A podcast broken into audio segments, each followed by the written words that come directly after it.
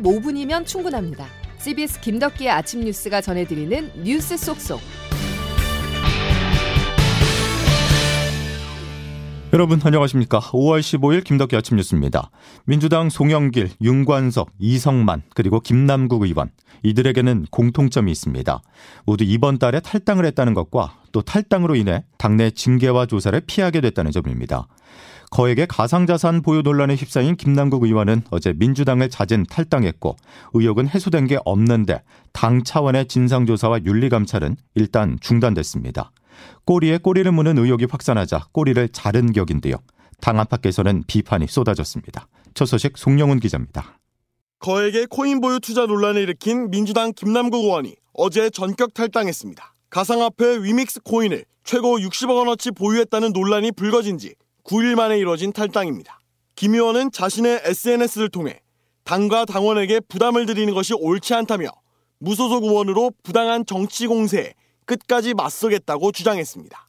그러면서 민주당의 당내 조사와 윤리감찰도 김 의원의 탈당으로 불가능하게 됐습니다. 특히 김 의원은 그동안 관련 자료를 당에 제출하지 않는 등 조사에 협조하지 않다가 탈당한 것으로 나타났습니다. 민주당 이소영 원내 대변인 이용 거래소, 전자지갑, 거래 코인 종목, 수익 등 이런 거래 현황과 관련해서는 조사단이 관련된 요청 자료를 제출받지 못한 상황이 결국 당내에서조차 꼬리 자르기란 불만이 나오고 있는데 이원욱 의원은 당원에 대한 사과를 운운하며 국민에 대한 책임은 피하는 꼼수 탈당이라고 분노했습니다. 박용진 의원도 강한 불만을 드러냈습니다. 책임은 탈당에 대해서 우리 구성원들이 다 분노하고 있으니까 조사도 계속하고 국회 윤리위원회도 제소해라. 전당대회 동봉투 논란에 연루된 의원들에 이어 김남국 의원까지 꼬리 자르기식으로 탈당하면서 국민의힘도 비판 수위를 높였습니다. 탈당이 면죄부 받는 만능 치트키라도 되는 줄 아는 모양입니다.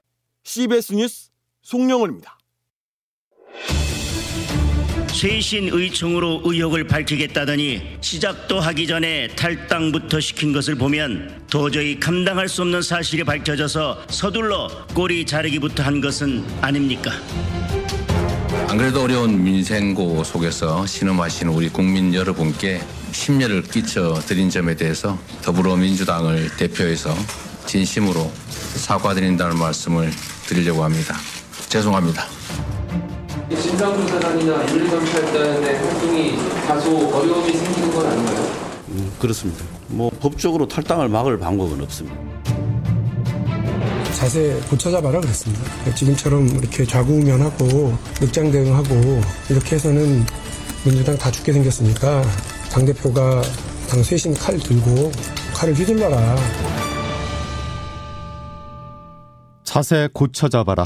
박용진 의원이 지도부를 향해 발언한 내용입니다. 어제 민주당 쇄신과 신뢰 회복이라는 주제로 민주당 의원총회가 끝장 토론 형식으로 열렸는데요. 이재명 대표 재신임을 물어야 한다는 불만까지 터져나왔습니다. 정석호 기자가 현장 분위기를 취재했습니다. 어젯밤 늦게까지 이어진 민주당 쇄신 의원총회.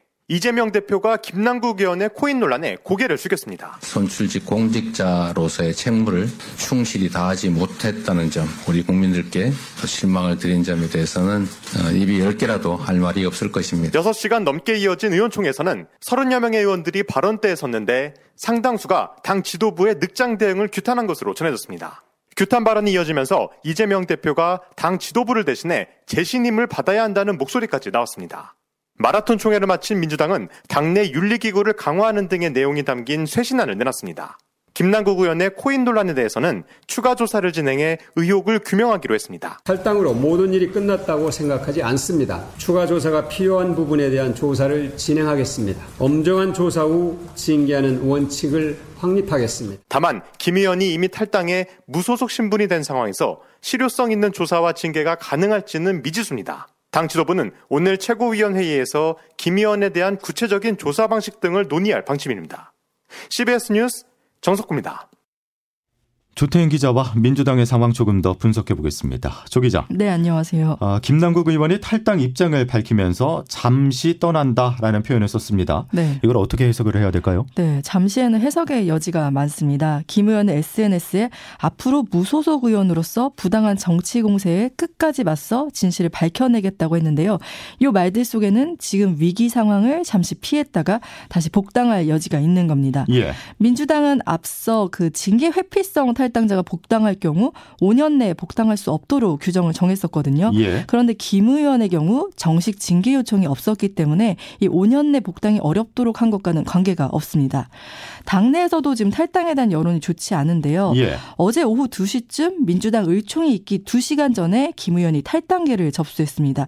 이 당원 당규에 따라 탈당계가 접수되면 즉시 당원 자격이 소멸하는데 예. 그런데 문제는 김 의원이 진상조사팀에 뭐 이용 거래소나 전 전자지갑, 거래 코인, 종목, 수입 뭐 이런 좀 중요한 핵심 자료를 제출하지 않은 상황에서 탈당계를 제출했다는 사실이 알려지면서 어제 의총에서도 의원들의 성토가 쏟아졌다고 합니다. 예. 그러니까 김 의원에 대한 성토뿐 아니라 이재명 대표의 미온적인 대, 태도 또 당대표 재신임 등의 질타가 이어진 것으로 전해집니다. 예. 그러니까 그 전혀 불이익이 없는 상황에서 탈당이 이루어진 건데 네. 꼼수, 탈당쇼, 꼬리 자르기 이런 비판이 쏟아지고 있잖아요. 네. 지금 국민의힘은 더불어 도마뱀이라는 표현까지 썼는데요. 예. 그러니까 문제가 생기면 탈당하고 좀 시간이 지나면 복당하는 패턴 좀 기시감이 들 수도 있습니다. 그러니까 민주당으로서는 더욱 난감한 게 최근 전당대회 돈봉투 의혹으로 송영길 전 대표, 윤관석, 이상만 의원이 탈당한 데 이어 김의 1명까지 탈당하다 보니 이달에만 4명이 탈당을 한 겁니다. 예. 이래, 이 때문에 탈당이 면제부가 되느냐 지적이 나옵니다.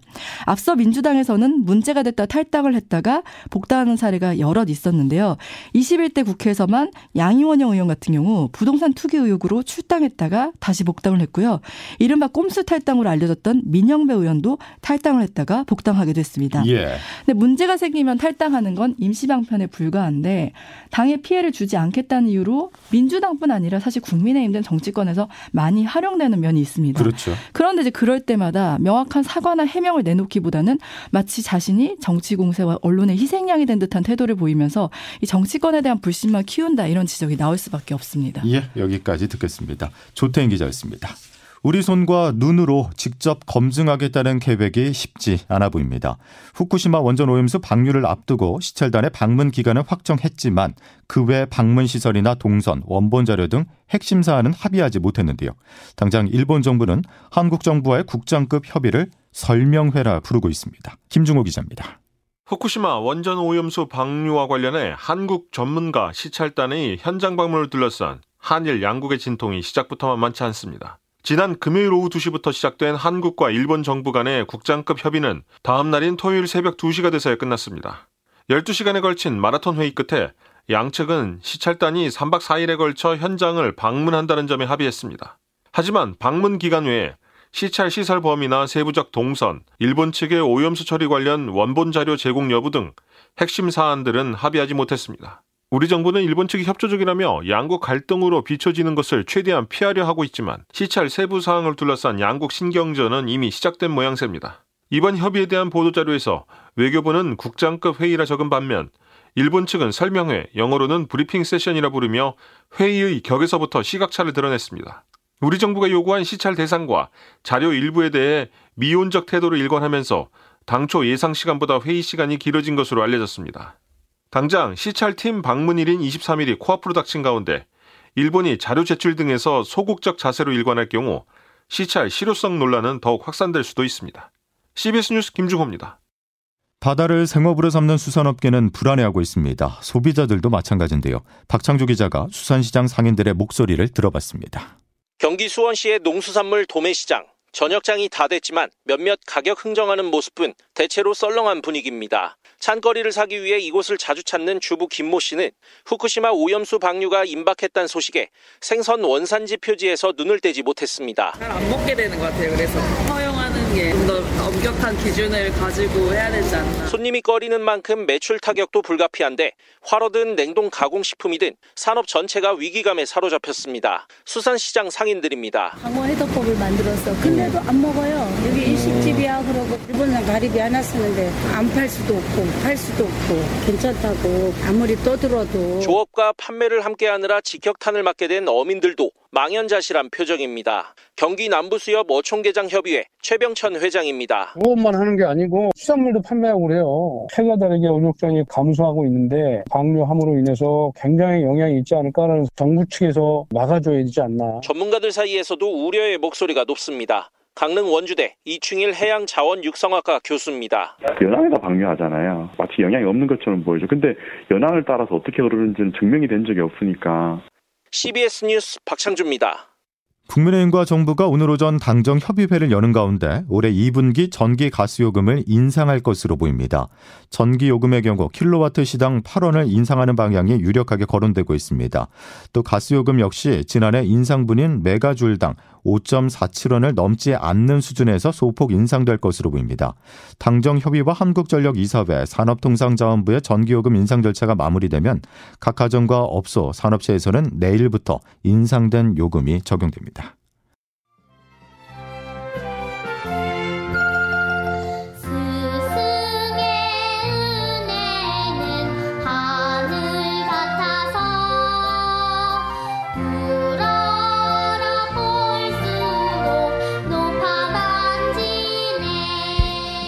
노래 가사처럼 스승의 은혜가 하늘 같았던 때가 분명 있었습니다. 지금은 어떨까요? 교권 추락으로 교직의 회의를 느끼는 교사들이 크게 늘고 있습니다. 양승진 기자가 보도합니다. 한국교원단체 총연합회가 지난달 28일부터 8일까지 전국 유초 중고 대학 교원 6,751명을 대상으로 온라인 설문조사를 실시한 결과 교직에 만족한다는 응답은 23.6%에 그쳤습니다. 교총이 설문조사를 시작한 2006년 이후 최저치입니다. 조사를 시작한 2006년만 해도 만족도가 67.8%였지만 교권 침해 등의 이유로 꾸준히 하락세를 보이다 올해는 20%대로 추락한 겁니다. 다시 태어나도 교직을 선택하겠냐는 질문에도 그렇다는 응답은 20%에 머물렀습니다. 교원들의 사기가 최근 1, 2년 사이 어떻게 변화했냐는 질문에는 87.5%가 떨어졌다고 답했습니다. 또 학교에서 교권이 보호되고 있느냐는 질문에는 69.7%가 그렇지 않다고 응답했습니다. 교직 생활의 가장 큰 어려움으로는 문제 행동, 부적응 학생 등 생활 지도를 1순위로 꼽았습니다. 정당한 교육 활동, 생활 지도는 민형사상 면책권을 부여해야 한다에는 96.2%가 필요하다고 답했습니다. CBS 뉴스 양순일입니다. 기상청은 오늘 오전 6시 27분 강원 동해시 북동쪽 59km 해역에서 규모 4.5의 지진이 발생했다고 밝혔습니다. 진원의 깊이는 32km로 추정됐습니다.